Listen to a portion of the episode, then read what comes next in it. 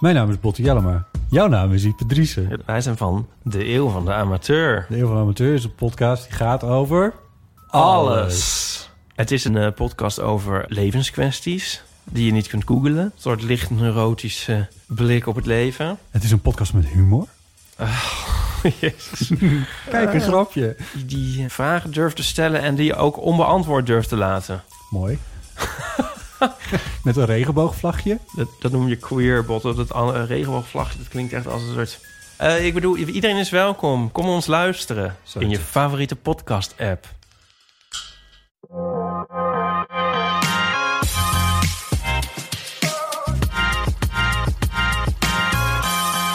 Je luistert weer naar de lange termijn. En het is weer eh, tijd voor whisky, Twan. Ja.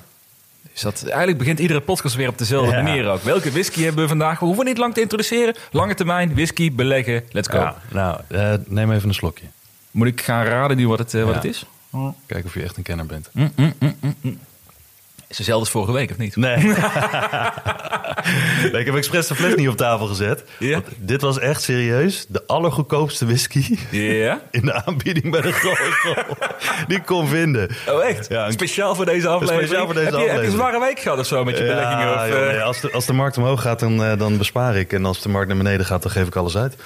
Dus Ja. ja, ja. Nou, wat is het? Eh, buy high, sell low. Dus eh, nee, dit is een eh Glen Talloch. Sommige mensen zullen het wel kennen. Oh. Maar het, het wordt heel veel, eh, volgens mij, gekocht door mensen die het eh, toch maar gewoon whisken, of, eh, mengen met cola. ja, daar ken je ook iemand van, toch? Die dat deed. Heel veel. Ja, nou, ik zal zijn naam niet noemen. Want die luistert ook. Echt de liefhebber. Nee, maar... eh, Echte liefhebber. Maar het drinkt wel lekker weg, moet ik wel zeggen. Ja, toch? Dus ik nam wel een heel snel slokje, want ik, Ik wilde heb het meteen raden. Ik had het echt hetzelfde met wijn bijvoorbeeld. Dat ik echt wijn, dan denk ik, ah, super lekkere wijn. Waar heb je die vandaan? Ja, de Lidl, 2,50. en, dan, Ja. en dan zit ik ergens anders. Zo van, nou, wat vind je van mijn wijn? Ah man, veel te zwaar. dus Helemaal niks. Heeft een beetje zuur afdronken en zo. Oké, thanks. Die is uit mijn privécollectie en die is 50, eh, 50 euro per, eh, per fles. Dan denk oké, nou, dat geeft alweer aan hoe, hoe goed ik een wijnkenner ben. Ja. En een whiskykenner. En een whiskykenner. Maar deze, dit, zijn, dit is een goede whisky voor deze periode. Maar nu ben ik wel benieuwd natuurlijk. Want is dit een voorteken over jouw portfolio? Of is het... eh, Nee, je hebt het gezien, hè? Ja, we, we komen dichterbij, hè? 140 procent. 140 procent, ja. Zo, dat zou lekker zijn. Nee, nee, dus, eh, nee ik eh, we zitten op 14 procent. Oké. Maar iedere week weer een paar eh, stapje of 2, 3 procent erbij Ja. dan. Ja, dus we gaan nog niet hard genoeg om hoogtevrees te krijgen. Maar ja, er is wel. ik, ik zag bij jou dat er wel wat vanaf was in de afgelopen week. Ja, het gaat alle kanten op, man. Het was, eh, volgens mij was het tot en met donderdag plus 13 procent, geloof ik. Mhm. Toen kwam afgelopen vrijdag nieuws dat eh, Lucid Motors eventueel geprivatiseerd wordt. Ja, gingen ja. alle EV-aandelen gingen eh, 15 tot 40 procent omhoog. Nou ja, daar gaat Canoe mee, trekt alles weer mee. Dat iedereen weer sector FOMO. Ja, behoorlijk, ja. Dus opeens, en nu, nu maandag wordt het natuurlijk weer teruggetrokken. Wordt het weer van eh, 25 procent, gaat het weer naar 15 procent. Ja. Dus het is, eh, joh, het is allemaal niet meer bij te houden. Maar daar gaan we het zo over hebben, denk ik nog even. Zeker. eh, maar wat gaan we vandaag nog allemaal bespreken? Ehm, nou, eventjes eh, Spotify earnings zijn geweest. Ah, ja. Die zit natuurlijk Ja. in mijn portfolio, dus daar wilde ik even. Ik ben ook benieuwd hoe jij daarover eh, over denkt. Want ik zag wat dingen bij jou op Twitter voorbij komen. En aangezien jij beter in analyseren bent dan ik, ben ik heel erg benieuwd. Ehm, en dan wat er over het algemeen is gebeurd in, eh, in de markt. Maar als mensen dit horen, dan eh, zijn de belangrijkste dingen, denk ik, van deze week al We geweest. hebben net de verkeerde timing. Het is nu dinsdag dat we het opnemen, inderdaad. Ja, dus eh, onze grote vrienden van de Europese Centrale Bank en volgens mij Bank of England ook. En ehm, de Fed Mhm. gaan natuurlijk een rentebesluit aankondigen. Ja. Dat hebben ze dus al gedaan als je dit, dit hoort. Ehm, Dus dan we weten nu nog niet of we failliet zijn op nee, dit moment. Nee, of, of knijterrijk. Ja. Dat, eh, geen idee. Maar ehm, eh, dan had ik nog even een eh, item over eh, wat, ik, wat ik de laatste tijd heel erg merk. En daar, ik ben ook op zoek gegaan naar artikelen over mensen die hetzelfde hebben ervaren. Voornamelijk traders, want dat heeft te maken met mijn tradingportfolio. Die staat al, nou, ik denk 2,5 weken in cash. Ja. ja. En ik merk daardoor heel erg dat ik een soort van, hè, wat sommige mensen hebben met online shoppen. Als je je verveelt en er staat niks te doen, dan ga je hele rare overwegingen maken. Dan ga je Mhm. op zoek naar dingen om te doen. Dingen om in te investeren in dit, in dit geval. Investeren, speculeren, want eh, daarvoor treed je natuurlijk. Eh, of tenminste ik. Ehm, maar ik merk daardoor heel erg dat ik een soort vervelingssyndroom kreeg of zo. Van eh, iedereen die wordt rijker en ik heb verkocht en ik heb 2,5 weken al geen, geen winst erop gehad. Dus ik ben op zoek gegaan naar allerlei manieren om er toch dat geld een beetje aan het werk te zetten. Overigens niet gedaan. Ik wil vragen, heb je nou iets gekocht of niet? Of is Nee. het nog steeds 100% cash? Nee, nog steeds 100% cash. Oké, oké. Dus, Je eh, bent sterk geweest. Niks gekocht bij de winkel met je geld. Nee, nee dus eh, wel drie nieuwe auto's gekocht inmiddels van het geld wat niks stond te doen. Maar nee, of, eh, eh, dus daar wilde ik het even over hebben. Want ik denk dat ook best wel wat mensen dat, eh, dat zullen herkennen. Ehm, jij wilde het even hebben over eh, wat, wat ik vond, of wat jij vindt, van Aziatische aandelen. Ja, nou dat is iets waar volgens mij iedereen wel een mening over heeft. Maar ik heb eigenlijk geen idee. Je hebt volgens mij geen Aziatische aandelen Nee. of Chinese aandelen. Nee. Nou, volgens mij hebben we het er nooit over gehad wat wij daar nou van vinden. Van die aandelen. Wat ons weerhoudt of niet. Dus dat is misschien wel leuk om even kort eh, een blik op te werpen. Zeker. En dan hebben we nog eh, drie luistervragen. Ehm, heel interessant weer. Bedankt voor de inzendingen. En jij had nog twee, eh, twee items over earnings. Van Ja. eh, Netflix, Tesla, nou in dit geval Spotify. Ja, nou, ik denk vooral vanuit... eh, ik hoef niet inhoudelijk op die aandelen in te gaan. Maar ik ben Ja, vooral benieuwd... wat kunnen we... doen. Laten we het wel doen. een uur, inhoudelijk. Lekker een uur lang Ja. de Tesla earnings Lekker suffe analyseren. analyse Dat, eh, nee, maar het is natuurlijk wel... Ik denk wel dat we langzaam een soort trend kunnen gaan, gaan herkennen. Mhm. Van de eerste earnings die we hebben gezien ook. Nou, jammer, de grote komen dus nog deze week. Maar ik ben heel benieuwd hoe dat gaat uitpakken. Maar ik denk misschien overal een trend kunnen we denk ik wel concluderen. Dus daar gaan we zo ook over, over hebben. Ja, en dan hadden we het net ook even over Twitter voordat we deze aflevering eh, gingen opnemen. Over eh, wat berichten over de recessie. Of die nou gaat meevallen of niet. Ja. Want Ja. eh, er zijn echt heel veel tegenstrijdige berichten over. Dus daar had ik ook even een artikel over gevonden. En jij had wat, wat dingen daarover gevonden. En daar hebben we allebei natuurlijk een mening over. Of die nou boeit of niet. Maar ja, we gaan het toch bespreken. De- de whisky moet toch op Ja, daarom. dus Dus, dat- we moeten toch wat tijd vullen. Dus, dus dat. ja. Maar voordat we gaan beginnen. We hebben nog een disclaimer. We hebben En nog dat, doe je, dat doe je zo goed altijd. disclaimer. Ja, ik, eh, ik, ik wil eigenlijk gewoon een, eh, een apart eh, segment met een tune erin. Ja, zal ik voor een keer een Ja, nummer voor je maken ook? Ja, iets met Rad van Fortuin of zo, zoiets. We, we hebben nog steeds een, een deuntje staan met een, dat lijkt alsof je een hond gaat kopen, weet je nog? Voordat we, je een hond kopen? Voordat we deze show starten, hebben we natuurlijk samen gekeken naar een deuntje. Ja. We hebben nu dat hele Oh, ja, ja. deuntje, maar we hebben ook eentje die... eh, alsof je poedel hebt rondlopen bij je huis. Ja, ik denk, ik denk dat inderdaad niemand meer ons serieus neemt dan. Nee. Maar eh, Maar dat gaan we dus gebruiken voor jouw disclaimer. dat, is hartstikke fijn. Nou, dat gaan we de volgende keer dan doen. Ik ben heel benieuwd. Deze show is puur voor entertainment. Niets wat wij zeggen is financieel advies. Doe vooral je eigen ding en doe vooral niet klakkeloos wat wij doen. Wij maken namelijk heel veel fouten. En beleg alleen met geld dat je echt voor een langere tijd niet nodig hebt. Nou, Dat dus. We kunnen ook gewoon een, een, een, een, een noem het, een voice recorder gaan neerzetten de vorige keer. Maar ja, daar komt misschien wat minder echt over. En natuurlijk voor degenen die het eh, leuk vinden om meer content van ons te krijgen, meer afleveringen. De vriend van de show, Ja. die hebben we. Begint eh, aardig te lopen, moet ik zeggen. Ja, leuk, man. Hebben ook iedere vrijdag komt een nieuwe aflevering. Dus één dag na de reguliere aflevering. Dat, eh, mocht je nog even een extra hardlooprondje moeten rennen van 10 à 15 minuten, even een paar sprintjes. Moeten wij trouwens niet gaan hebben over andere sporten, want we hebben het alleen maar over hardlopen. hardlopen. Misschien Ja, loopt maar- helemaal niemand hard. Misschien is het er één. Ja, dat is, maar welke andere sporten wil je spelen met oortjes in? Eh, dammen? Dat klinkt Weet ik wel. Onderwaterdammen met, eh, met hindernissen, zoiets. Nou ja, nou, als je dus onder water dan met hindernissen en je hebt een kwartiertje extra van je tijd door de week. Een vriend van de show, we hebben het afgelopen week gehad. Was ook wel leuk, vond ik, over hoe wij een fris portfolio van 1 miljoen zouden opbouwen. Ja. Dus we doen dat soort hele prikkelende vragen hebben we te bespreken met elkaar. En we hebben drie nieuwe vrienden van de show. En eentje die is volgens mij wel bekend voor jou, geloof ik. Dat is mijn vader. Ja, Jacques toch? Ja. Ja, nou, Jacques hebben we erbij. Nou, hartstikke leuk dat we ook de familie van Twan erbij hebben. Eh, Wesley en Roy Ja. zijn eh, toegevoegd aan onze vriendenclub. Dus eh, allemaal hartelijk dank en dank jullie wel voor de steun. Ja, welkom. En, en even aan de vrienden van mij en van jou die luisteren. Hoe blijft het? Waar, waar is de cash? Ja, ik bedoel, eh, hè, we hebben al zoveel ideeën gedeeld met ze. ik heb ze al zoveel tips gegeven hoe ze geld moeten verliezen. Ja, En die denk betalen ik luister niet eens meer. Ik hoor die jongen alleen maar over dit soort dingen praten. Ja, nou, en terecht. Ik zou het ook waarschijnlijk er wel Dus, eh, maar goed, wij zijn er nog niet moe van. We zijn pas begonnen namelijk. Wist je trouwens, voordat we starten, is wel leuk. Wist je dat de podcast-industrie helemaal in verval is? Schijnbaar, de podcastmakers. Qua kwaliteit of qua volume? Nee, qua, echt qua volume. Dus was in Nee. 2020 waren er echt eh, natuurlijk ontzettend veel We nieuwe podcasts. Ja, nee, nou ja, we zijn eh, eh, 2020 begonnen heel veel nieuwe podcasts. In 2021 ook heel veel. En het gaat echt rap tempo zijn naar beneden gegaan in 2022. Oh, echt? Mensen gaan toch weer werken of nuttige dingen doen, dus dat eh, Ja. zitten niet meer thuis. Maar dat is een goed teken. Dat betekent namelijk ook minder concurrentie voor ons. Ja. Dus ehm, Nou ja, er zullen vast veel mensen zijn die, eh, wat is het, drie, vijf, zeven afleveringen maken. En dan denken van, eh, Het, veel werk, veel tijd. Ja, volgens mij gemiddeld eh, de meeste afhakers. Nou, binnen vier afleveringen stopt mij 80%, Oh ja, zo weinig? 85% van de podcast stopte mij. Ja. Dus we hebben het al overleefd. Nou, bonus. Nou, dus, eh, dus laten we door naar eh, de echte inhoud van deze aflevering. Ja. En het, is eigenlijk, het is eigenlijk een soort eerste blik van vorige week.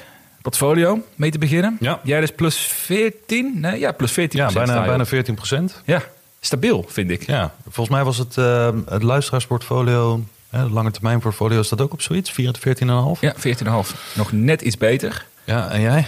Voor mij op 15, eh, net iets boven de 15, 15,1. Ja. Dus eh, we, kruipen heel dichtbij nu, moet ik Weet zeggen. weet je wat trouwens wel bizar is? Dat, en niet om als een oude zak over te komen, maar ik kan me herinneren dat er jaren waren, ik denk, nou weet ik veel, dit, dit zeg ik uit mijn hoofd, de 2013, 14, 15 of zo, waarin ik naar de aandelenmarkt keek en dat je er totaal niet enthousiast van kon worden hoe dingen eh, aan het bewegen waren. Mhm. Want 2,5% op een dag was echt gewoon flink. Ja, toch? Dat Ja. mensen echt zeiden van eh, zo, er is iets aan de hand. Of het, of het daalde met 3% of 4%. Nou, dat was bijna een soort halve crash. En nu hè, zijn er aandelen die op het minst geringste nieuws gewoon in één keer 15%, 20% de lucht in vliegen. Ja. En, en ik zag ook trouwens, wat was het nou? Carvana. Ja, ja Al dat is ook wel mooi. 100% of zo dit jaar? Ja, maar die stonden ook op met 99% Ja, natuurlijk. Maar dat je echt zo'n snapback eh, Ja, eh, rally krijgt. En er zijn er wel meer.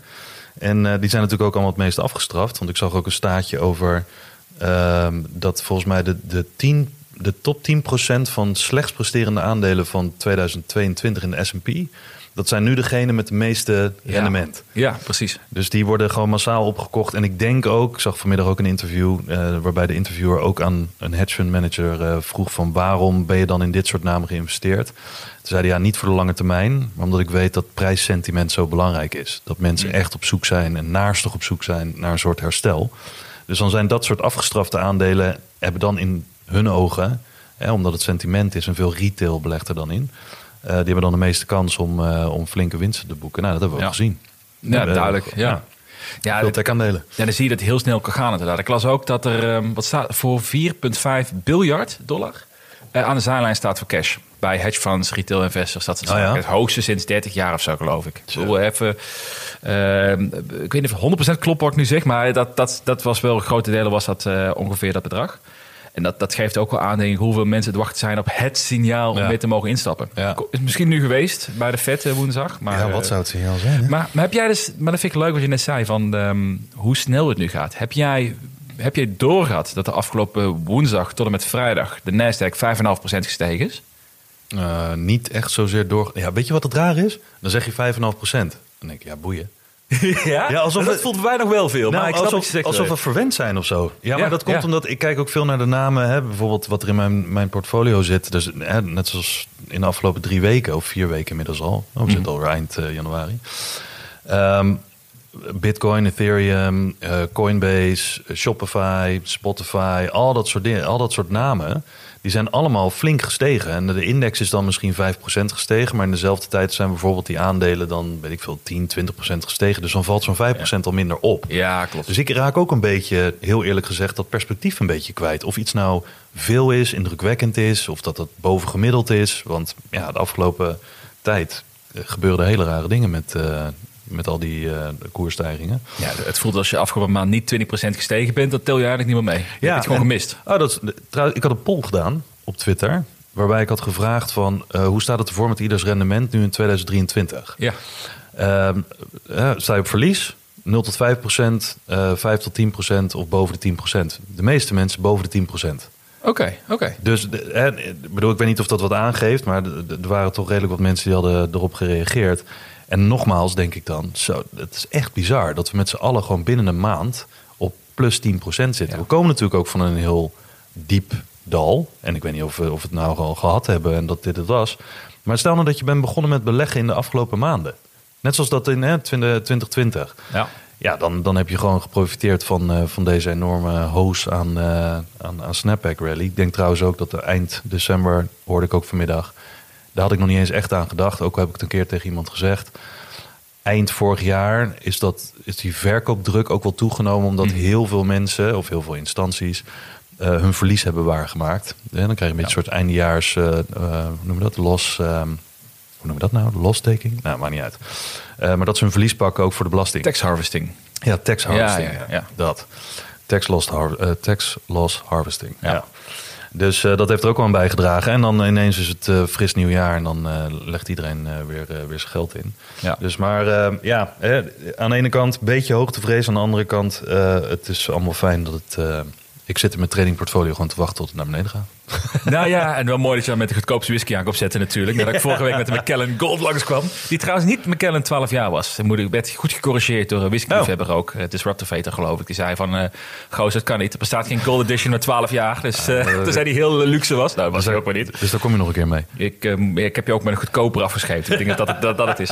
Nee, maar, dit- Oh, maar- maar, je zegt net plus 10%. Hè? Maar dus de Nasdaq is ook gewoon 10% gestegen dit jaar. Dus als jij Ja. een ETF-belegger bent met de minimale risico, dan doe je ook al voor 10% Ja. Mee.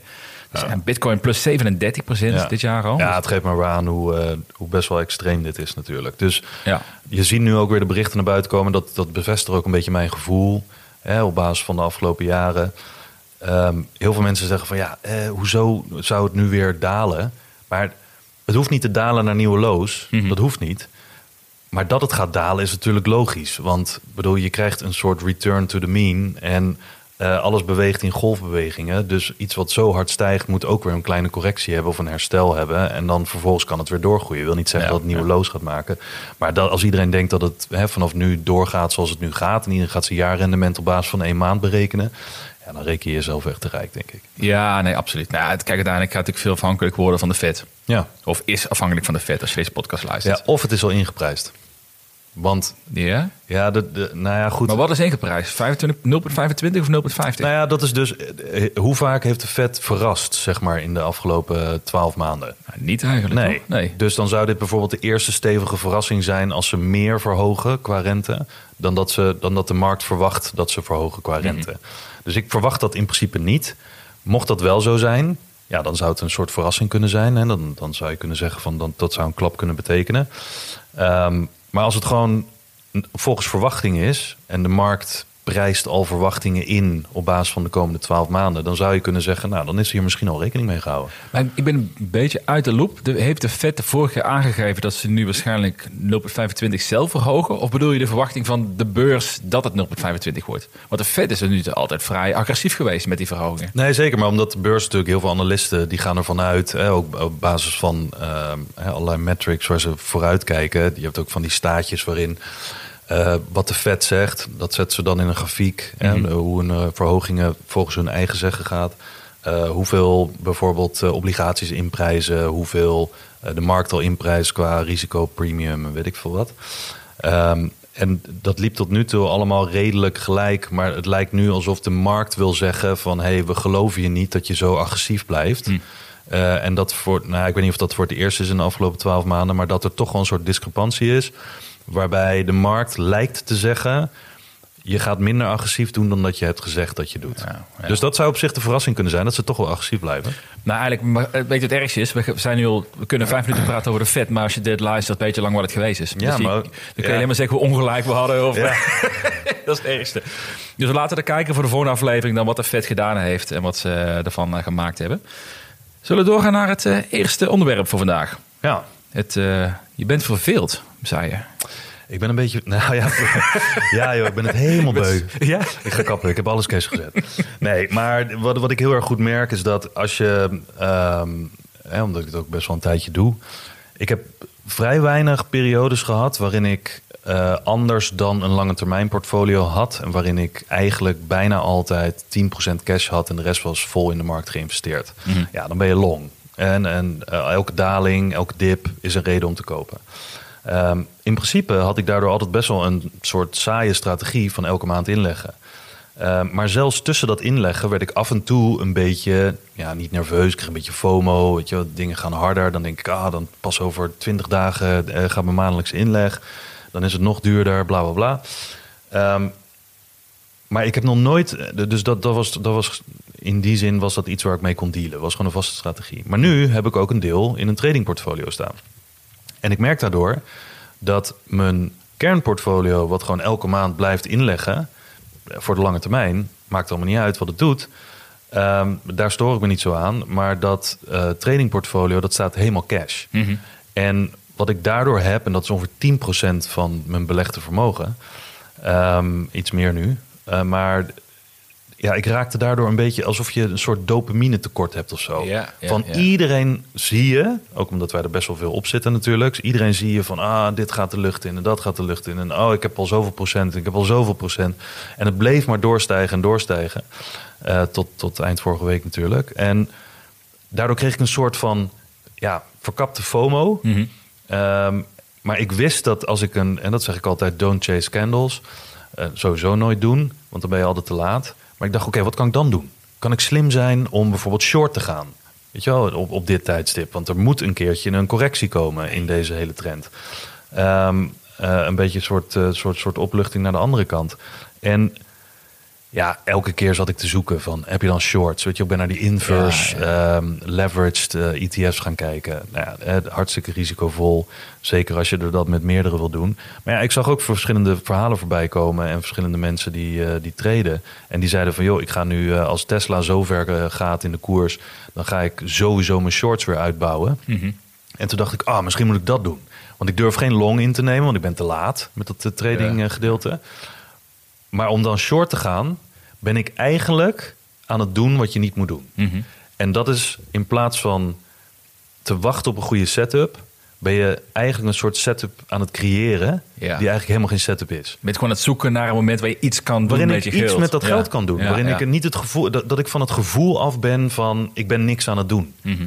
En toen zat ik van de week zat ik een heel uitgebreid artikel te lezen over iemand die veel getrade heeft. Daar heb ik vroeger ook eh, contact mee gehad. En die zei ook van ja, dat is nou eenmaal het moeilijkste. Eh, je bent heel vaak gewoon op je handen aan het zitten. Ja. ja. En, dat, en dat, ja, dat heb ik heel vaak gehoord, maar nog nooit zo ervaren. Dus nu zit ik op mijn handen. En elke keer heb ik dat gevoel, zoals veel mensen hebben, van nou, dan ga ik toch maar eh, wat shoppen. Weet je wel, dat soort dingen. En datzelfde, ja, datzelfde heb ik. Ik denk dat mijn brein gewoon vraagt om een soort dopamine-injectie of zo.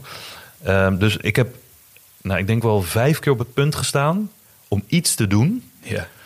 Maar op het moment dat ik dat wilde doen, dacht ik, ben ik nou aan het doen? En dan ging ik een rondje lopen. En als ik terugkwam, had ik er al geen zin meer in. Want ik dacht van ja, dat is niet de optimale manier waarop ik nu ermee bezig wil zijn. Maar dat is best een soort, je kan je daar best wel gek mee maken. En ik denk dat sommige mensen dat ook wel voelen als ze cash hebben. Niet eens als ze aan het treden zijn. Maar gewoon ze hebben cash. Ehm, ze willen het inleggen, ze durfden het tot nu toe niet. Want de markt daalde alleen maar in 2022. En nu zien ze die soort FOMO-rally. Mhm.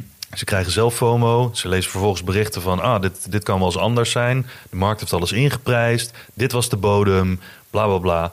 En dan vervolgens zit je echt zo van... ja, wat als ik nou echt te laat ben? Ja. Dan heb ik gewoon Ja. een jaar heb ik pijn geleden. Ik heb alles cash gezet. Ik voelde me echt super slim. Maar nu loop ik eigenlijk een beetje achter de meut aan. Wanneer, wanneer hou je de trek over? En jij hebt dat toch ook een beetje in de zin van... eh, jij hebt wat cash... Maar jij wil ook posities uitbreiden. Ja, nee, ik, ik herken wat je zegt. Maar wat ik dus leuk vind om te horen. Mijn eerste reactie toen ik, eh, toen ik zag dit onderwerp is voor vandaag waar je net over praten, dacht ik, dat is een typisch een beginners iets. Is dat? Nou, als je de eerste half jaar gaat beleggen, wil je dat je geld, je wil je eerste aandelen zien. Je- maar jij doet het nu al, eh, wat is het, 35 jaar of zo? dus 135. 135 jaar. Ja. Eh, je hebt die grote, die grote financiële crisis nog meegemaakt. Ja. Dus, eh, ja, van 1931. Nee, maar, maar, dus, maar zelfs iemand die dus al 16 jaar of zo, toch ben je Ja. al bezig. Er 16 jaar mee bezig is, zelfs dan kan je nog steeds de FOMO voelen van ik moet iets doen met mijn geld dat ik heb staan. Dus dat is op zich wel, vind ik wel interessant. vanaf. Je komt, het is echt iets wat bij het, het, het spelletje hoort dan. eh, ja, het is ook een, denk ik een soort biologische iets. Want eh, dat dopamine eh, gebrek, om het zo maar te zeggen. Terwijl je om je heen van alles ziet gebeuren, maar je kan er niet aan deelnemen. Ik denk dat dat gewoon iets biologisch is. En ik denk dat dat iets is wat eh, ook verslavingsgevoelig eh, gevoelig kan maken en dat soort dingen. Dus ehm, ja, in principe, ik ervaar dat, ja, ik denk als geen ander. Ik Ja. denk alleen het verschil is dat ik heel veel dingen op heb geschreven en heb ervaren. Dus dat ik nu voordat de, kno- de koopknop indruk om het toch maar iets te doen, dat ik mezelf ervan kan weerhouden en kan denken van nee, want dit is wat ik altijd hè, zo heb opgeschreven en zo heb ervaren. Dus dat, dat moet ik gewoon niet doen, want ik ga mezelf echt in mijn vingers snijden. En in plaats van kopen ga je nu onder water dammen. Ja, ja of onder waterfiguur zagen met hindernissen, zoiets. Ja, dat, is nog steeds beter dan geld uitgeven. Ja, dat, eh, wel een hobby. Dat, eh, dat, dat wel. Nee, maar het klopt wel wat je zegt. Ik, ik heb hetzelfde, maar dan misschien tegenovergesteld dat ik inderdaad meer long zou willen gaan nu. Mhm. Maar dat ik ook lastig vind om goede instapmomenten nu te kiezen. Omdat je ook ja, steeds omhoog ziet gaan Ja. ook. En, ehm, en ik vind het wel interessant hoe vaak je rationeel weet wat de beste stap is. Maar dat je het vanuit emotie niet voor elkaar krijgt. Nee. Ik, ik had bijvoorbeeld deze week ook had ik in de podcast over de risico's van eh, small cap aandelen en voormalig specs. Want er worden nu een aantal worden nu overgenomen, geprivatiseerd. En dat is, nou als het tegen zit, heb je misschien 10, 15% of 20% premium op een eh, aandeel. Maar ja, als dat bij mijn aandelen gebeurt, dan eh, ga ik huilen in een hoekje, denk ik. Als Ja, dat- omdat ze al zoveel gedaald zijn, bedoel je? ja, ja, precies. Dus dat, eh, dat zou dus natuurlijk vreselijk zijn. Maar voor mij zou het idee zijn, ik beleg voor vijf jaar erin. Dus ik verwacht die vijf jaar te krijgen. Maar het is helemaal geen zekerheid Nee. met dit soort bedrijven. Nee. Dat, dat viel mij dus vorige week rauw met dak dat dat kan gaan gebeuren. En ehm, maar toen ging ik dus ook nadenken daarover. Van, ja, wat is nu dan iets waar ik in zou willen investeren? Ik wil eigenlijk nou, misschien wat die zekerheid inbouwen. Die, die wat be- solidere bedrijven die ze niet zomaar gaan overnemen. Die anderen juist Ja. overnemen in deze fase. Ja. Maar dus, dus in dat kader ga je dus heel rationeel denken... oké, misschien moet ik dan mijn eh, small cap posities, risicovolle posities... iets gaan verkleinen, dat gewoon gaan stoppen in een Airbnb... of in een eh, Shopify of whatever. En toch krijg je niet voor elkaar. Nee? In mijn achterhoofd zit nog steeds... ja, maar wat als daar canoe toch stijgt? Ja. Wat als Desktop Metal toch stijgt? Het Ja. zit erin. En ik weet dat het heel... eh, mensen die dit horen... denken van, ah, dit is zo'n typische beginnersfout. En het is zo. Maar nog steeds is het ontzettend moeilijk om uit te zetten. Ook maar- al ben je bewust ervan, vind ik. Maar ik denk zelfs niet eens alleen een beginnersfout. Ik denk dat heel veel mensen dit hebben. Ook men, ik heb dat ook.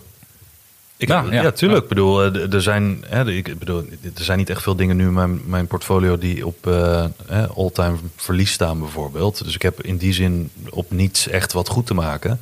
Maar dat heb ik in het verleden wel gehad. Ja, dan stond het inderdaad 40% stond het eh, in de min. En toen dacht ik van, ja, ik ga er hell no dat ik daar verlies ga realiseren om ergens anders verstandiger in te stappen. Mhm. Want wat nou, inderdaad, als het straks weer goed komt en Ja. die andere stijgt maar 10%. Ja, dan, dan, heb, dan, ja dan, dan heb ik er altijd geloof in gehad. En dan denk ik van, nou, op basis van wat switch je dan? En dan Moment Supreme, net als je verkoopt, zie je dat het... maar eh, dat, eh, dat vind ik dat, wel eh, mooi. Heel veel mensen zeggen dat, hè? Je zal altijd zien als ik net instap. En dan denk ik, ja, maar wacht even, stapt dan iedereen altijd op hetzelfde moment in of zo? kiezen allemaal voor de Ja, slechtste moment. dat het hele moment is. Nee, maar ik vind het dus wel grappig. Dus dat je zelfs, ook al ben je er bewust van. Je bent er ook bewust van. Net, Ja. Jij gaat dan een rondje lopen of onder Waterdam Ja. of iets. Om niet te hoeven kopen. Eh, maar ondanks dat je bewust bent dat het eigenlijk niet rationeel de beste keuze is om te doen. Is het nog steeds heel lastig om een andere Ja. keuze te maken. Ja, het is zo'n mind ook al weet je het. Het is zo'n Dus, eh, mindgame. Ja. Maar, eh, nee, maar ik vind dat wel een heel goed, goed punt. Dus ja, maar oké. maar wat, wat, wat, wat zou dan voor jou een oplossing zijn als je het gevoel hebt van... ik wil nu iets met mijn geld doen, maar ik ben er niet helemaal zeker van. Ehm, nou, in dit geval hangt het vanaf wat het is. Kijk, eh, voor dat tradingportfolio wat dus nu helemaal 100% cash staat... daar doe ik gewoon even niks. Want ik heb geen betere optie. Ja. ja. Ik heb gewoon geen betere optie dan mijn cash daarin te houden. Want alles wat ik nu doe is niet gestoeld op een strategie. Mhm. Dat is gewoon op, uit verveling of eh, behoefte om actie te ondernemen of wat dan ook. Dus ik wacht gewoon. En dan wacht ik gewoon wat ze vaak dan zeggen. Laat de markt maar naar jou toe komen. Mhm. Eh, ja, dat kost gewoon geduld. Dan eh, de wijsheid, cash is ook een positie, zeggen Ja. ze dan toch? Ja, en Dus dat, vervolgens, niet om helemaal niks te doen, maar ik schrijf het wel op. Ik schrijf bijvoorbeeld wel op precies wanneer ik dat soort dingen had. dat soort gevoelens had van, van ik moet wat doen, dan waar ik wilde instappen. Eh, en wat ik doe als het op een gegeven moment op een punt komt waarop het weer hè, redelijk gecorrigeerd is, om het zo maar te zeggen. Mhm. Ehm, ga ik dan voorzichtig instappen? Ga ik dan agressiever instappen? Of, want ik heb natuurlijk ook deze hele afgelopen drie, vier weken... heb ik natuurlijk ook wel een gevoel gehad van... ja, ik had een grotere positie moeten hebben hierin. Want ik was gewoon te klein, ook in dat tradingportfolio. Ik was te voorzichtig. Ehm, dus ik had gewoon een iets grotere positie willen innemen. En dan wel eh, risico afgedekt. Maar dat schrijf ik dan allemaal op. Dus als de volgende keer voorbij komt... dan weet ik hopelijk iets beter. Ik zal nog steeds niet 100% weten wat ik moet doen... En nog steeds wel een beetje spijt hebben. En nog steeds wel een beetje FOMO en een beetje verveling. Maar hopelijk wordt dat elke keer beter. Ja. Dus ik denk dat dat, eh, dat, dat een beetje voor mij de actie is dan in dat geval. ja, wel een goede denk ik, Ja. om dat te beseffen. Hey, uh, een zijstapje, Aziatische aandelen. Ja, niet doen joh. Nee, ja. Zou je ze kopen? Nee. Nee, nee hè? Azië, waar is dat? Ja, maar jij, jij hebt geen Aziatische aandelen, toch of wel? Gewoon Nee. Chinese, Japanse, whatever. Nee. Het, eh, Nee, ik denk dat ik een beetje hetzelfde kwaaltje heb als heel veel andere beleggers... die gewoon alleen maar naar het westen kijken. ja. Gewoon alleen maar Amerika. Maar terecht of onterecht?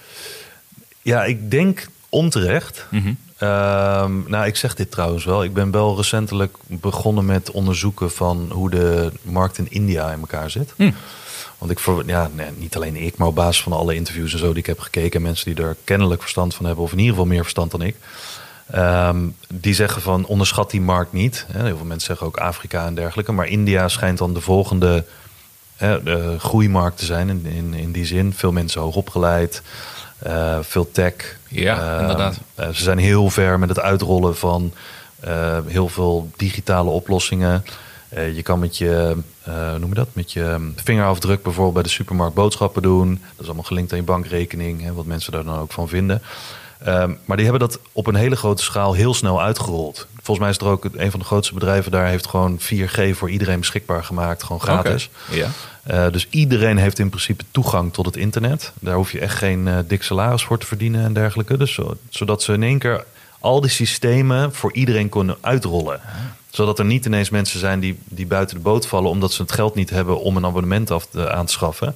Dus eh, dat draagvlak wilden ze eerst creëren. En ik denk dat dat een enorme groeimarkt kan zijn. Of dat nu in de komende jaren is... of dat het in de volgende generatie stap is, zeg maar. Ehm, maar dat zou voor mij... Heel veel mensen zien Azië als China. Ja, precies. logisch, afgelopen wat is het, 40 jaar is dat natuurlijk een van de grootste opkomende markten geweest. Maar voor mij zou dat India zijn. Ehm, maar dat, dat is puur omdat ik, ja, denk ik, ook een beetje gekleurd ben door die interviews die ik heb gekeken. Maar verder voelt het voor mij altijd een beetje zo van, ja, gewoon letterlijk Chinees. Ja, gewoon letterlijk ja, Chinees. ja. Ik- Sommige dingen zijn helemaal niet transparant. Eh, er gebeuren rare dingen. Er zitten natuurlijk ook best wel wat ja, overheden die andere eh, manieren hebben van werken dan dat in, eh, in de westerse wereld dat hebben. Dus dat is een beetje een ver van mijn bedshow. Ik ben er ook nog nooit echt super diep ingedoken. Wel veel interviews over gekeken, maar dan dacht ik altijd, ja, weet je, de kansen liggen ook in het westen. Dus waarom? Er zijn genoeg kansen voor mij.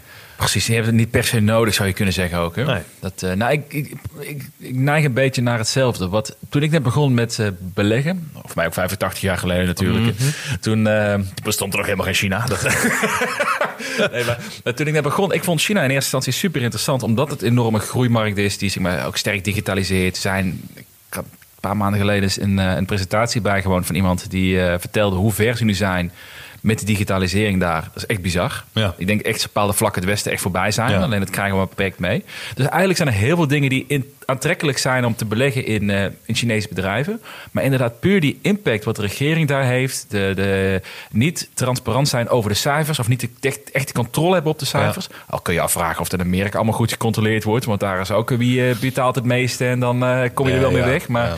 Even gros. eh, Maar daar hebben natuurlijk nog wel kapitalistische eh, systemen en zo. Hè? Precies. Heel veel stakeholders en dergelijke. Terwijl in China bijvoorbeeld, ja, eh, het zijn één of twee mensen die het bepalen. En die draaien de kraan dicht en je bent je geld kwijt. Nou ja, exact. In Amerika het hele systeem is gemaakt om de shareholders te belonen. Ja. En in China is het om de, de mensen en de overheid vooral eh, te helpen. In eh, zwart-wit gezegd natuurlijk. Ja. Maar, ehm, maar ik vond het dus wel daarin interessant, maar daarom beleg ik daar ook niet in. Maar het is ook wel wat jij zegt, altijd wel ogen open houden naar nieuwe mogelijkheden zoals in, in India. Alleen ik, ik heb dus daar echt totaal geen idee van hoe het daar zit qua Nee. transparantie, qua, qua cultuur, qua... Nee, en het enige waar, waar ik nou nu naar aan het kijken ben, omdat ik, ik heb echt niet de illusie dat ik dat soort markten, als je er niet woont en ook niet weet precies hoe die cultuur. Ik ben, ja, ik ben op reis geweest, maar hoeveel maak je er dan van mee? Maar er, zijn- heel veel mensen zeggen dan die echt goede investeerders zijn, die zeggen van ja, ik ben gewoon een tijdje daar gaan wonen om te kijken, om er meer feeling mee te krijgen. Maar als je dat niet hebt, weet je ook niet welke bedrijf je moet kiezen. Ja. Maar in dat geval heb je natuurlijk wel ETF's bijvoorbeeld. Heb je daar eentje van gevonden? Ja, wil ik al vragen. Ja, en er was ook iemand, ik weet niet meer precies wie het was op, ehm, op Twitter. Eh, kan Bert geweest zijn. Maar eh, iemand die zei van, eh, dat hij in een Franklin Templeton ETF Mhm. van India, want je hebt verschillende, je hebt ook van iShares en dergelijke. Maar sommige hebben een best wel hoge lopende kostenratio. Dus best wel duur om in te beleggen. In die zin als je het voor de langere termijn wil doen. Maar er zijn er wel een aantal waar je in kan beleggen. En die beleggen nog gewoon de een in de top 50 bedrijven en de ander uh, uh, belegt in, in feite de hele markt van bijvoorbeeld India.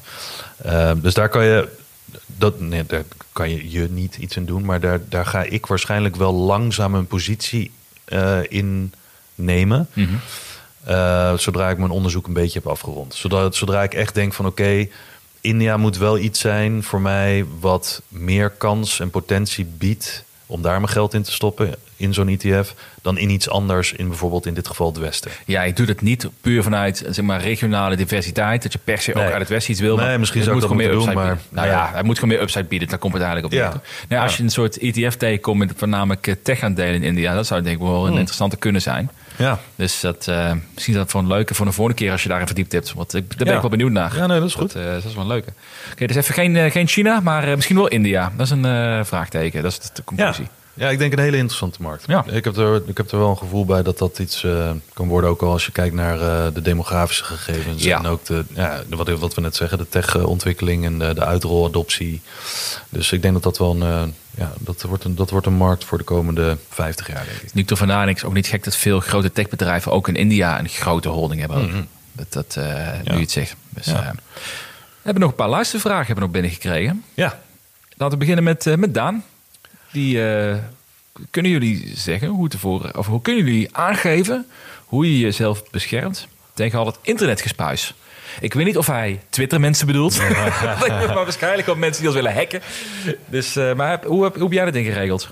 Ja, wat je denk- paswoord? Wat is je wachtwoord? Dat Ja, dat was inderdaad, dat was een, eh, inderdaad een mailtje wat we binnenkregen over hoe bescherm je jezelf online. Nou ja, er zijn natuurlijk een hele hoop dingen die, eh, die gaande zijn. Als je kijkt alleen al naar wachtwoorden. Ik ken heel veel mensen, ook op mijn oude werk, die, die gebruikten dan een wachtwoord. En elke keer veranderden ze als dat systeem zei van je moet je wachtwoord veranderen. Dat kon nog in die tijd. Eh, dan verander je gewoon het cijfertje, cijfertje Ja, erachter. ja. En ook voor zes verschillende websites hetzelfde wachtwoord. En dan je Facebook is hetzelfde. Nou ja, dat sowieso doe ik niet. Mhm. Elke website die ik gebruik heeft een ander wachtwoord. Waar hou je dat bij? Eh, in een passwordmanager. Ja, oké. En die passwordmanager heb ik dan zelf. Van, dan zeggen ook heel veel mensen, ja, weet je, dus ook bij LastPass is er een hack geweest. Volgens mij of een leak geweest. eh, waarbij dan alles op straat ligt. Nou ja, eh, dat is eh, redelijk pijnlijk, want dan hebben ze ook heel veel dingen. Zoals heel veel mensen die slaan ook in zo'n passwordmanager hun seed phrase op van hun Oh, crypto ja. wallet bijvoorbeeld. Ja. nou dan ben je gewoon in feite bij je hele account kwijt als iemand daar toegang toe heeft. Ja. Ehm, dan heeft het wachtwoord veranderen ook niet zoveel zin. Ehm, maar in een passwordmanager. En ik heb die passwordmanager ook in die zin beschermd door een fysieke YubiKey te hebben. Ik weet niet of je dat kent. Nee, nee. Ja, dat is dus fysiek een, eh, ja, soort USB-stickje. Mhm. Eh, Yubico, YubiKey heet het. Ehm, waarmee je dus eh, zo'n passwordmanager kan beschermen. Dus dan moet je dus echt fysiek aanwezig zijn bij je toestel waar je het op ehm eh accessed. Met een fingerprint bijvoorbeeld. Is dat niet...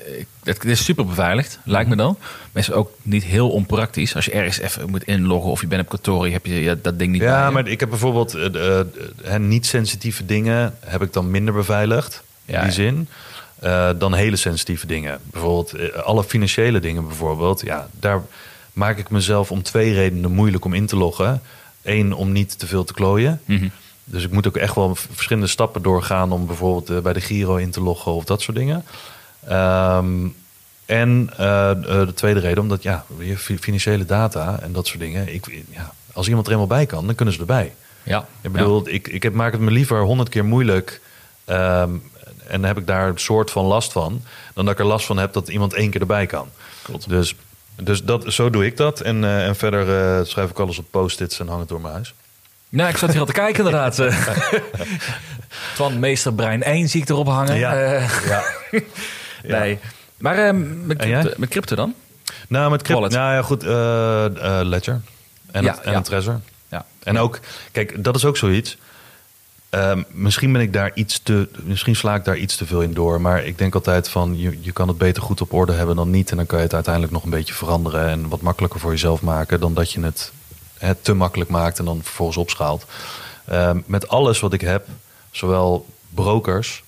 Ik heb er nooit één. Mhm. Ik heb er altijd twee. En ik probeer altijd wel mijn belegde vermogen. Als ik, als ik twee brokers heb, om dat gelijk te verdelen.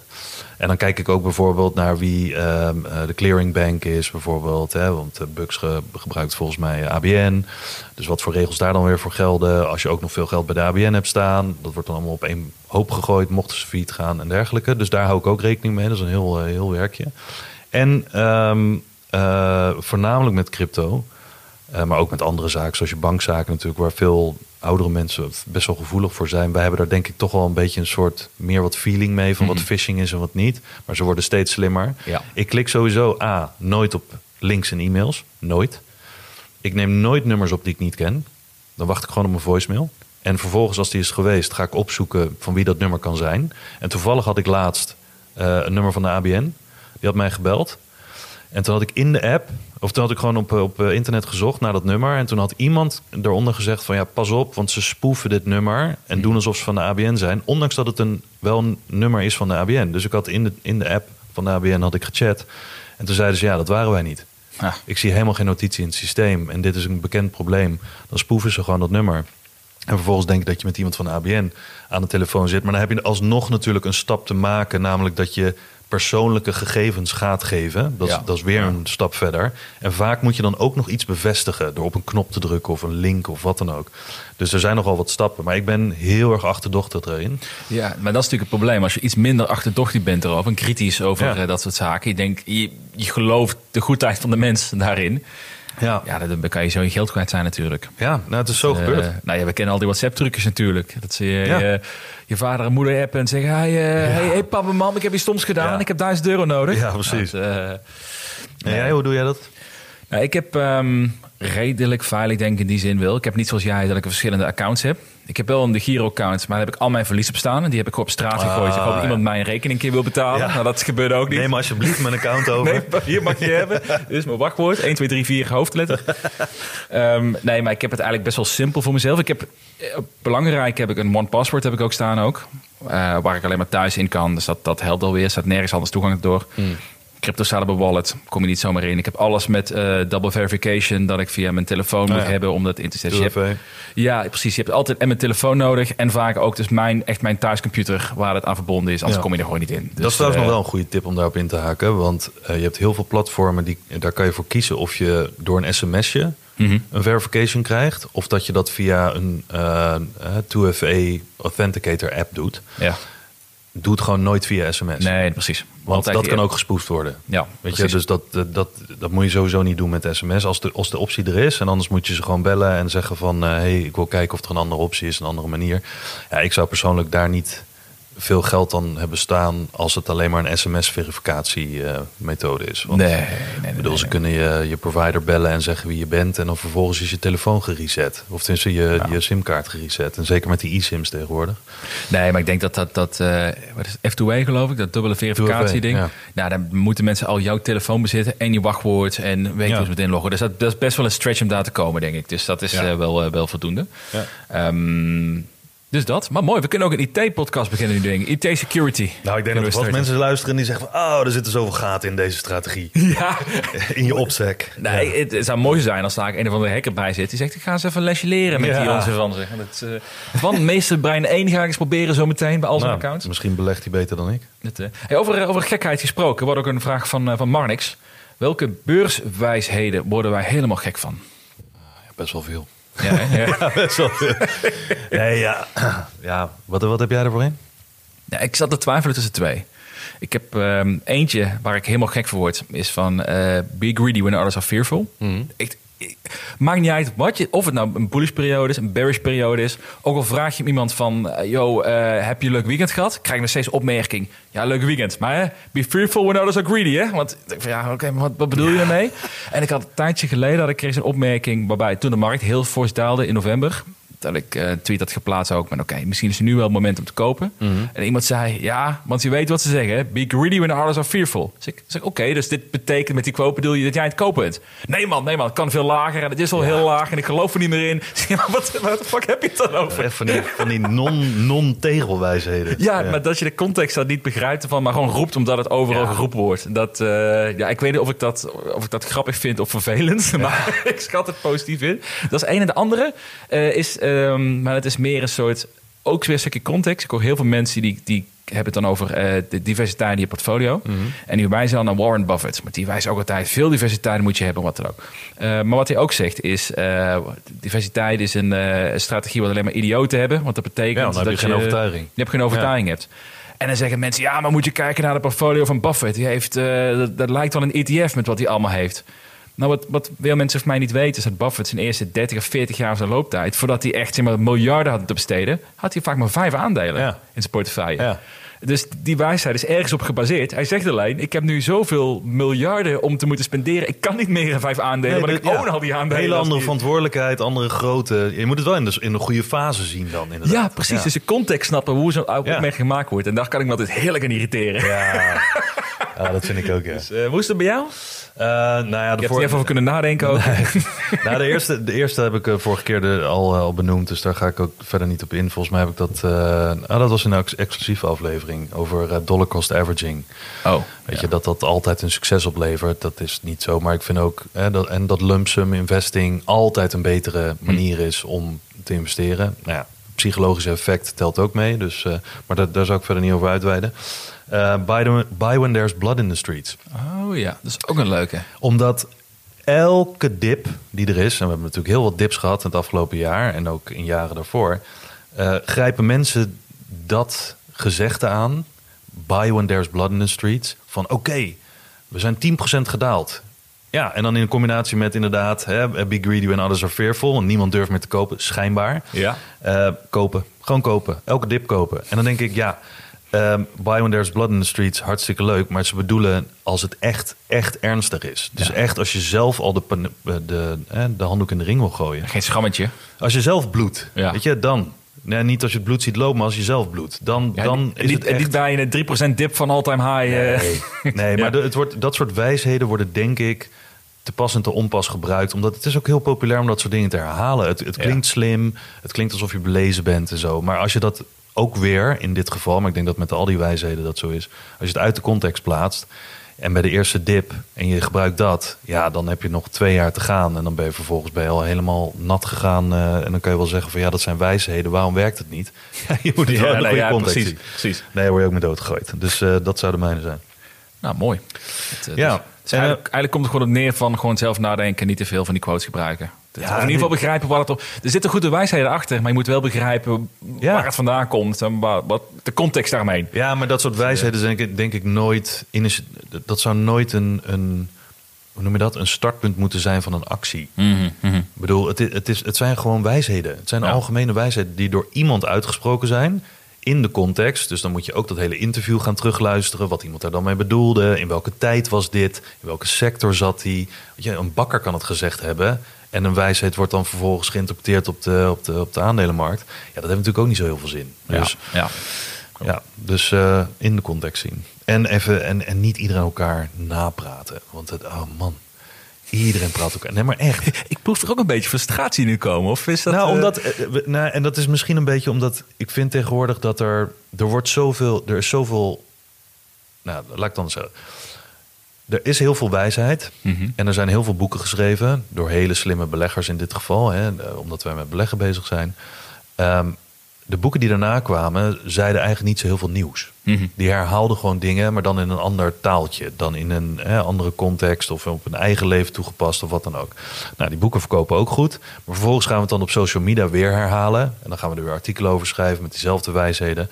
Het is heel veel herkauwen van nieuwe, eh, of van oude informatie. Mhm. En dan denk ik, eigenlijk zeg je niks nieuws. Dus de stukken die door mensen geschreven worden, ehm, die zo'n wijsheid bijvoorbeeld nog steeds kunnen gebruiken, maar in een heel ander perspectief kunnen zetten. Mhm. Waardoor je, of dat het in één keer klikt bij je. Weet je wel, zoals wij nu zeggen van, joh, buy when there's blood in the streets. En ze pakken er een grafiek bij van de afgelopen 50 jaar. En je past het dan toe op die grafiek van, nou, dit was goed geweest om het dan te doen. Dit was echt de wijsheid die op, bij die tijd paste. Ja, dan heb je er wat aan.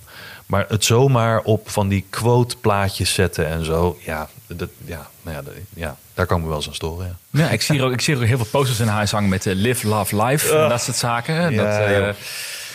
Ja, joh, dekbedden hebben we ervan. niet jouw keuze, zeg je dan zo meteen Nee. natuurlijk. Het, eh. Hey, ehm, earnings er nu toe. Ja. We komen richting, bijna richting het einde van de aflevering Ja. alweer.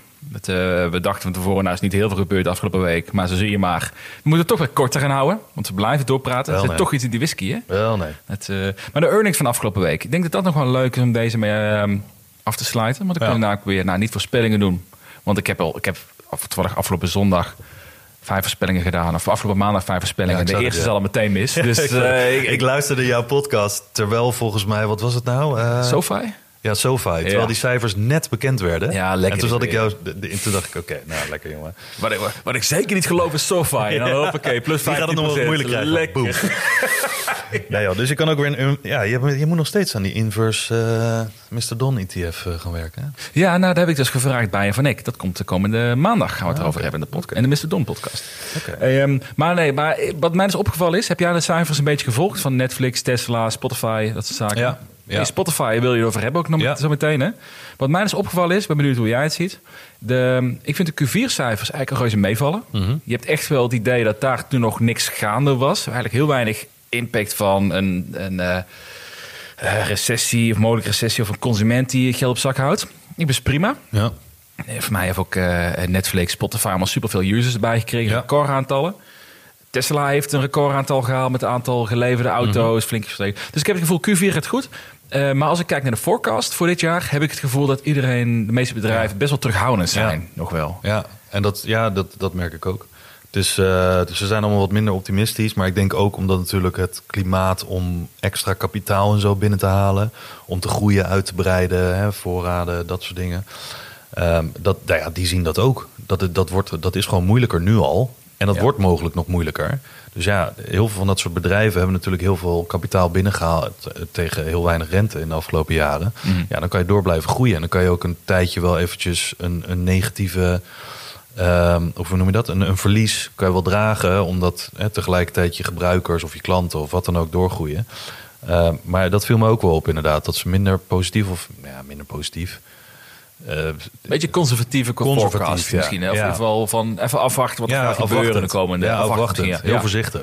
Ja, ik ben dus heel benieuwd wat dat gaat betekenen dadelijk dus bij de grotere techbedrijven en de beurs overall. Mhm. Dat, het kan ook betekenen dat de markt een soort perfecte setup krijgt in die zin van dat we heel weinig verwachten van de komende kwartalen. Maar als het opeens meevalt, dat je ook heel Ja. snel kan overperformen. Ja, dus dat, dat, is eh, je weet Als de verwachting laag is, dan is het makkelijk om het te overtreffen. Ja, dat, maar dat dat, is ook eh, zo. dat viel en mij, als iedereen het doet, want dat valt mij ook op. Ja, ja. Als iedereen het doet, dan zou ik bijna...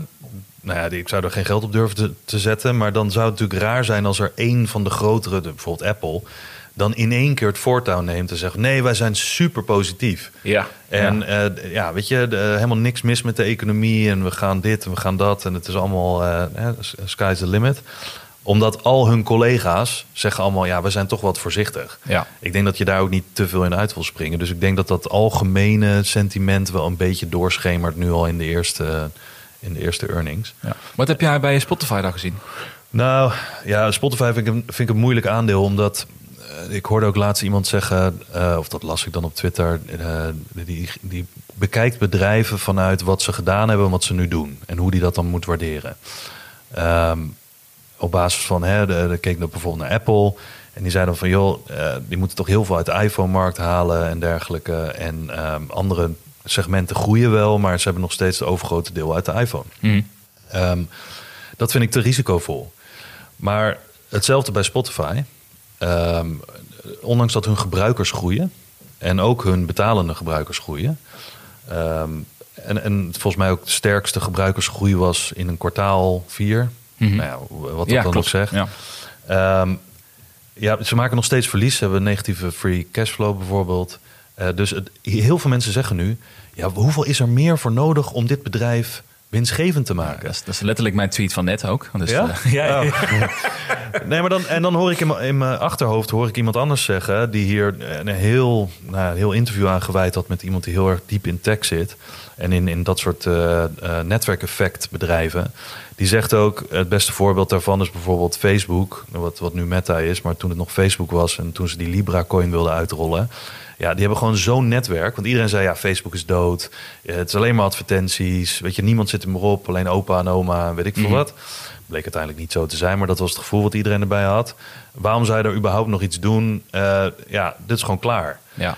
ja. Maar vervolgens komen ze met zo'n idee van hè, die Libra-coin... eh, om, om een eigen currency te introduceren uit een mandje van, van andere currencies. Ja, en het gevaar daarvan was... 5 miljard mensen, of 4 miljard mensen... hebben instantly toegang.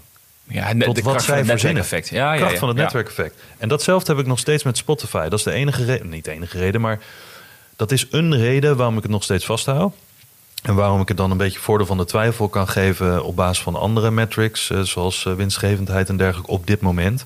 Omdat ik denk, ja, het zou best wel een situatie kunnen zijn. Schaats naar waar de puck gaat zijn in plaats van Mhm. waar die nu is. Eh, als zij straks, wat ik ook een keer eerder heb gezegd, andere dingen gaan uitrollen. Waar een hogere marge op zit. Of waar zij de enige van zijn die bepaalde deals hebben gesloten en dergelijke. En ze daar een soort ja, een moot van weten te creëren hè, voor de komende jaren.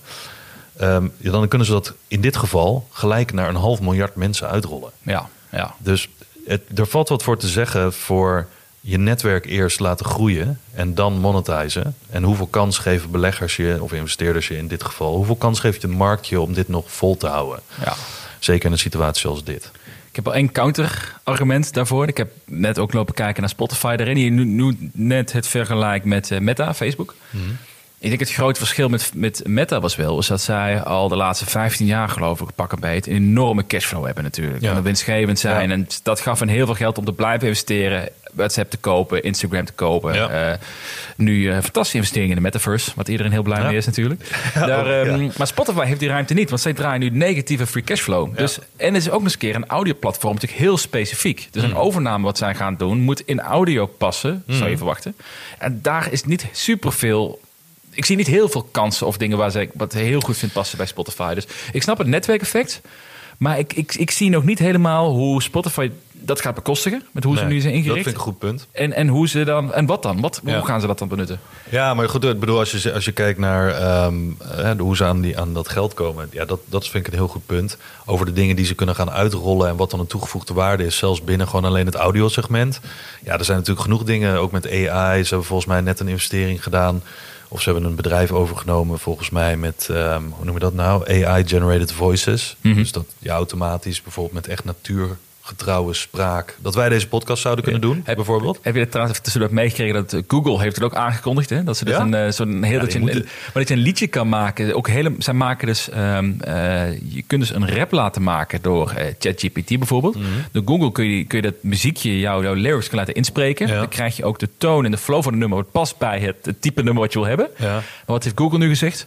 Nee, we vinden dit nog te gevaarlijk. We gaan het niet uitgeven. Echt? Ja, het was- ze zeggen, wij, zijn zo goed erin. Ah, Zeg maar eigenlijk. ja, ja, ja. Dit is zo echt, we gaan het nog niet uitgeven. En dan zag je ook Sam Altman van, eh, eh, van eh, ChatGPT, van OpenAI erin. Oh ja, Google, nee, we zijn zo goed, wij gaan het niet uitgeven. Ja, ja, ja. Maar, maar sorry, je was ook bezig Nee, met... nee, nee, maar dit, dus, ja, geen idee. Er, zijn, er zitten genoeg dingen. Ik heb, ik heb genoeg interviews gezien waardoor, waarbij ik kan denken: oké, dit zou een situatie kunnen zijn van: oké, ik ben een beetje aan het investeren voor waar de puck straks gaat zijn. Maar hoe lang geef ik dat nog? Ja. Ja, dit is ook niet een hele grote positie binnen mijn portfolio, dus ik kan het de kans geven.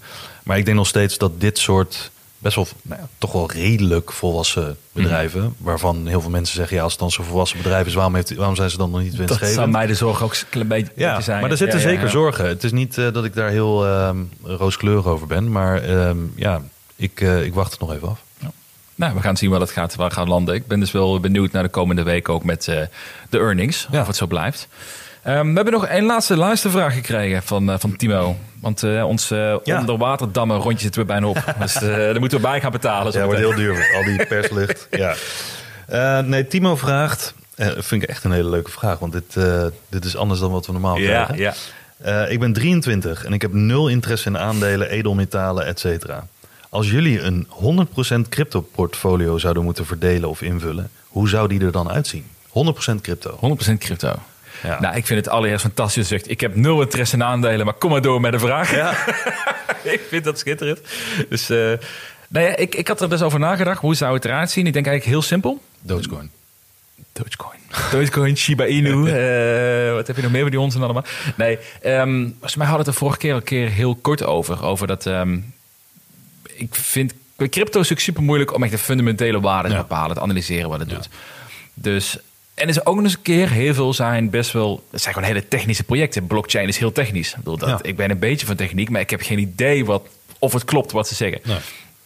Dus eigenlijk lang verhaal kort, wat, wat ik zou doen erin is kijken voor projecten die ik wel kan begrijpen waar ik iets mee doe. Nou, Bitcoin is natuurlijk helemaal uitgelezen. Je weet hoe dat, eh, grote lijnen, weet je Ja. een beetje het idee erachter. En het is, ja, proof of concept is eigenlijk wel geweest. Dus Ja. dat is denk ik een goede variant eh, erop. Dus Bitcoin, Ethereum, denk ik een hele logische. Nou, toevallig, die heb je ook allebei hè, in, je portfolio zitten. Ook de grootste op dat gebied, maar weer technische mogelijkheden. Maar ik zou bij al die altcoins, hoe het dan heel mooi heet, zou ik mee oppassen. Tenzij je echt begrijpt wat het doet. Ja. Dus bijvoorbeeld, ik had heel lang ik Cardano bijvoorbeeld. Ik ben toen eh, een paar weken geleden gaan zoeken van... Wat doet het nou eigenlijk? Of tenminste, ik, de verhalen ken ik wel, maar Ja. wat doet het nou echt? En kan Ja. ik iets onderbouwing daarvoor vinden? Ik snapte er helemaal niks van. Nee. Ik ging het due diligence lezen via de Cardano subreddit. Ik dacht, wat ben ik aan het lezen? Ik had echt geen idee waar het over ging. Ja, en ik dan had komt naar hoofdpijn boven, ervan. ja, en dan komt naar boven natuurlijk niet investeren in iets wat je niet begrijpt. Nou ja, nou ja precies. Ja. Dan kun je wel... Kijk, co- coins voelen een beetje dat je daar meer mee kan speculeren. Maar ik dacht, ja, ik heb echt geen idee wat het doet. Nee. Maar ik heb wel een andere crypto's, een Polygon. Waar ik zelf NFT's mee heb gemaakt. Waar ik mee heb geklooid met een eigen Mr. Don Ja. token. Dat soort zaken. Ik weet gewoon dat het heel makkelijk werkt. Ik denk van, oké, die snap ik. Tenminste, in de kern snap wat ze doen. Dan ga ik daarin zitten. Maar dat zou een beetje mijn reden zijn. Kies dan voor, als je in je 100% crypto zit... wat al super eh volatiel is, eh, slash risicovol... kies dan in ieder geval voor eh, zekerheid. Nou, de zaak is zekerheid. Bitcoin, Ethereum daarin. En als je altcoin doet daarin, iets wat je echt begrijpt... of project wat je wil steunen of whatever. Ja. Of waar je echt in wil verdiepen. Maar... Ja. Maar, weet je, maar nu ik dit gezegd heb, betekent natuurlijk dat over een jaar al die kleine altcoins maar honderd zijn gegaan en bitcoins blijven staan. Maar ja, goed hè. Wat zou jij doen? Wat is jouw eh, aanpak? Nou ja, kijk, eh, eh, Timo is 23. Als ik 23 zou zijn, bedoel, ik kan, geen, kan geen advies geven. Maar stel dat ik 23 zou zijn, dan zou ik allereerst begrijpen waarom die zegt van hè, aandelen en edelmetalen, wat moet ik ermee? Want de crypto onder jonge mensen is natuurlijk veel levendiger. Ja.